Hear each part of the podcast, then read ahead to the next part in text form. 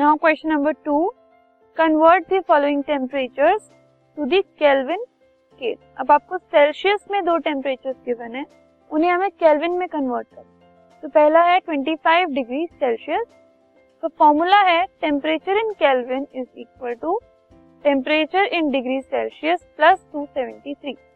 तो degree Celsius में हमें गिवन है 25 प्लस 273 कितना हो गया? 298 केल्विन तो 25 degree Celsius is equal to 298 Kelvin next हमें गिवन है 373 डिग्री सेल्सियस. तो दोबारा हमने फॉर्मूला लिखा temperature in Kelvin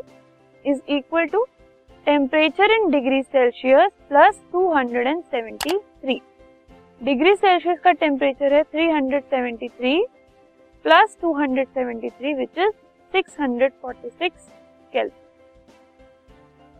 this podcast is brought you by Hub Hopper Shiksha Abhiyan अगर आपको ये पॉडकास्ट पसंद आया तो प्लीज़ लाइक शेयर और सब्सक्राइब करें और वीडियो क्लासेस के लिए शिक्षा अभियान के यूट्यूब चैनल पर जाएँ।